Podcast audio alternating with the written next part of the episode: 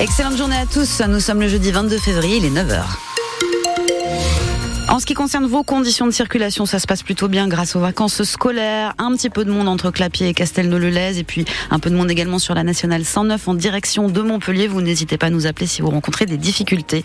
Comment ça se passe euh, au niveau de la météo, Salam Daoui? Eh bien, ce matin, le ciel est bien chargé. Quelques averses possibles sur le Larzac ainsi qu'au nord de Montpellier. Euh, on annonce une amélioration dans l'après-midi, mais en fin de journée, retour des averses et des nuages. Ce matin, à Clermont-les-Hérault, il fait 11 degrés.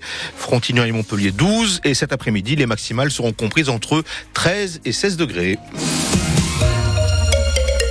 Renforcer les contrôles chez les négociants et dans la grande distribution. C'est le message clair envoyé par le préfet de l'Hérault hier après une rencontre avec des viticulteurs et ça a commencé d'ailleurs euh, puisqu'en deux semaines il y a déjà eu autant de contrôles qu'en euh, quatre mois l'année dernière. Après les viticulteurs, le préfet compte s'entretenir avec les restaurateurs et à eux aussi il adresse un message. François-Xavier Loche. Je pense que nos restaurateurs euh, doivent euh, encore plus jouer le jeu au moment de la saison d'été qui est très importante pour écouler une partie de la production des vins de l'Hérault. Les coefficients multiplicateurs sur le prix de la bouteille sont importants sur les cartes des restaurants, parfois même impressionnants. Je pense qu'une partie de ces coefficients multiplicateurs doit revenir aux viticulteurs. Je trouve que ces viticulteurs qu'il y a trop d'écart. Donc euh, moi je lance un appel solennel aussi à nos restaurateurs à, mieux rémunérer les viticulteurs quand on vend une bouteille 3, 4, cinq fois plus cher que le prix d'achat, bah, la survie des viticulteurs se joue parfois à quelques centimes, donc il y a quelque chose euh, à faire. Je les incite aussi parce qu'ils ont des règles à respecter euh, sur les ventes de vin au pichet à donner la provenance. Ça me semble extrêmement important. Moi, je ne voudrais pas que le consommateur soit trompé euh, quand on vend un pichet en buvant du vin, je ne sais d'où, d'Italie, d'Espagne. Il faut que le consommateur soit bien informé sur ce qu'il achète et sur ce qu'il boit. Et aujourd'hui, selon le préfet, un agriculteur sur trois est obligé de vendre son vin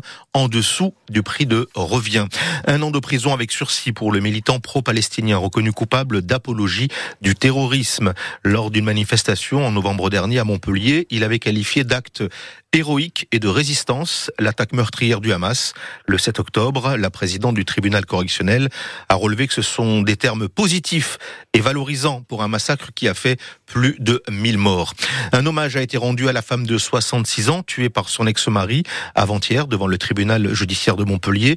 Plusieurs dizaines de personnes, essentiellement des militantes féministes, se sont rassemblées devant le tribunal. L'exploitation de la vidéosurveillance confirme ce qui s'est passé. On y voit l'homme de 72 ans assis sur un banc. Dès qu'il aperçoit son ex, son ex-épouse, il se lève, sort son arme et fait feu sur elle avant de se suicider. Le couple était convoqué pour le partage des biens suite au divorce prononcé en 2016.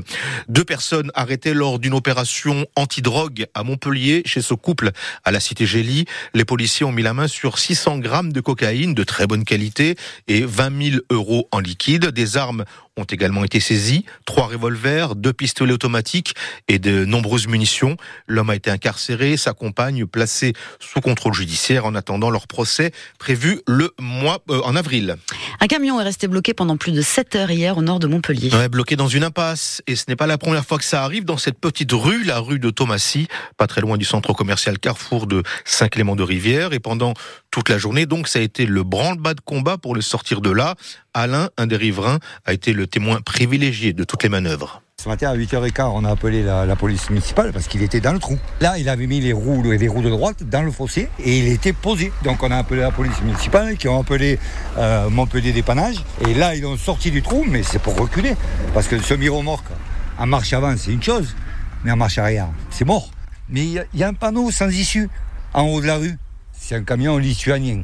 Mais bon, les panneaux sans issue, c'est partout pareil. Hein. Et encore, là, c'est un semi. Des fois, c'est des camions, des camions de livraison. Euh, moi, une fois, un camion de livraison, il y a des miches compteurs d'eau, là.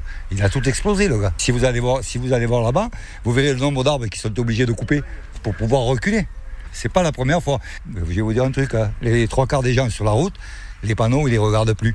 Donc le gars, il n'a pas vu que c'était sans issue. Et voilà. Reportage et vidéo à retrouver sur francebleu.fr. Distribution alimentaire gratuite cet après-midi pour les étudiants de Montpellier, en tout cas ceux qui en ont besoin, nourriture et, produits d'hygiène. C'est de 14h à 16h à côté de la brasserie Boutonnée. Il faut s'inscrire en ligne. La distribution est assurée par le syndicat Le Scum avec le soutien du Crous et de la Banque alimentaire. Comme dans les avions, le nombre de bagages désormais limité à bord des TGV Inouï et des trains intercités On ne peut emporter que l'équivalent de deux valises 90 cm de haut maximum et un bagage à main. Les règles ont évolué depuis le 15 février, mais une période de tolérance est prévue jusqu'au 15 septembre. Après, eh bien, il faudra payer un supplément. Comme dans le rugby, voilà qui permettra peut-être aux fans de foot de comprendre un petit peu mieux certaines décisions d'arbitrage. La FIFA donne son feu vert à une expérimentation dans plusieurs pays, dont la France.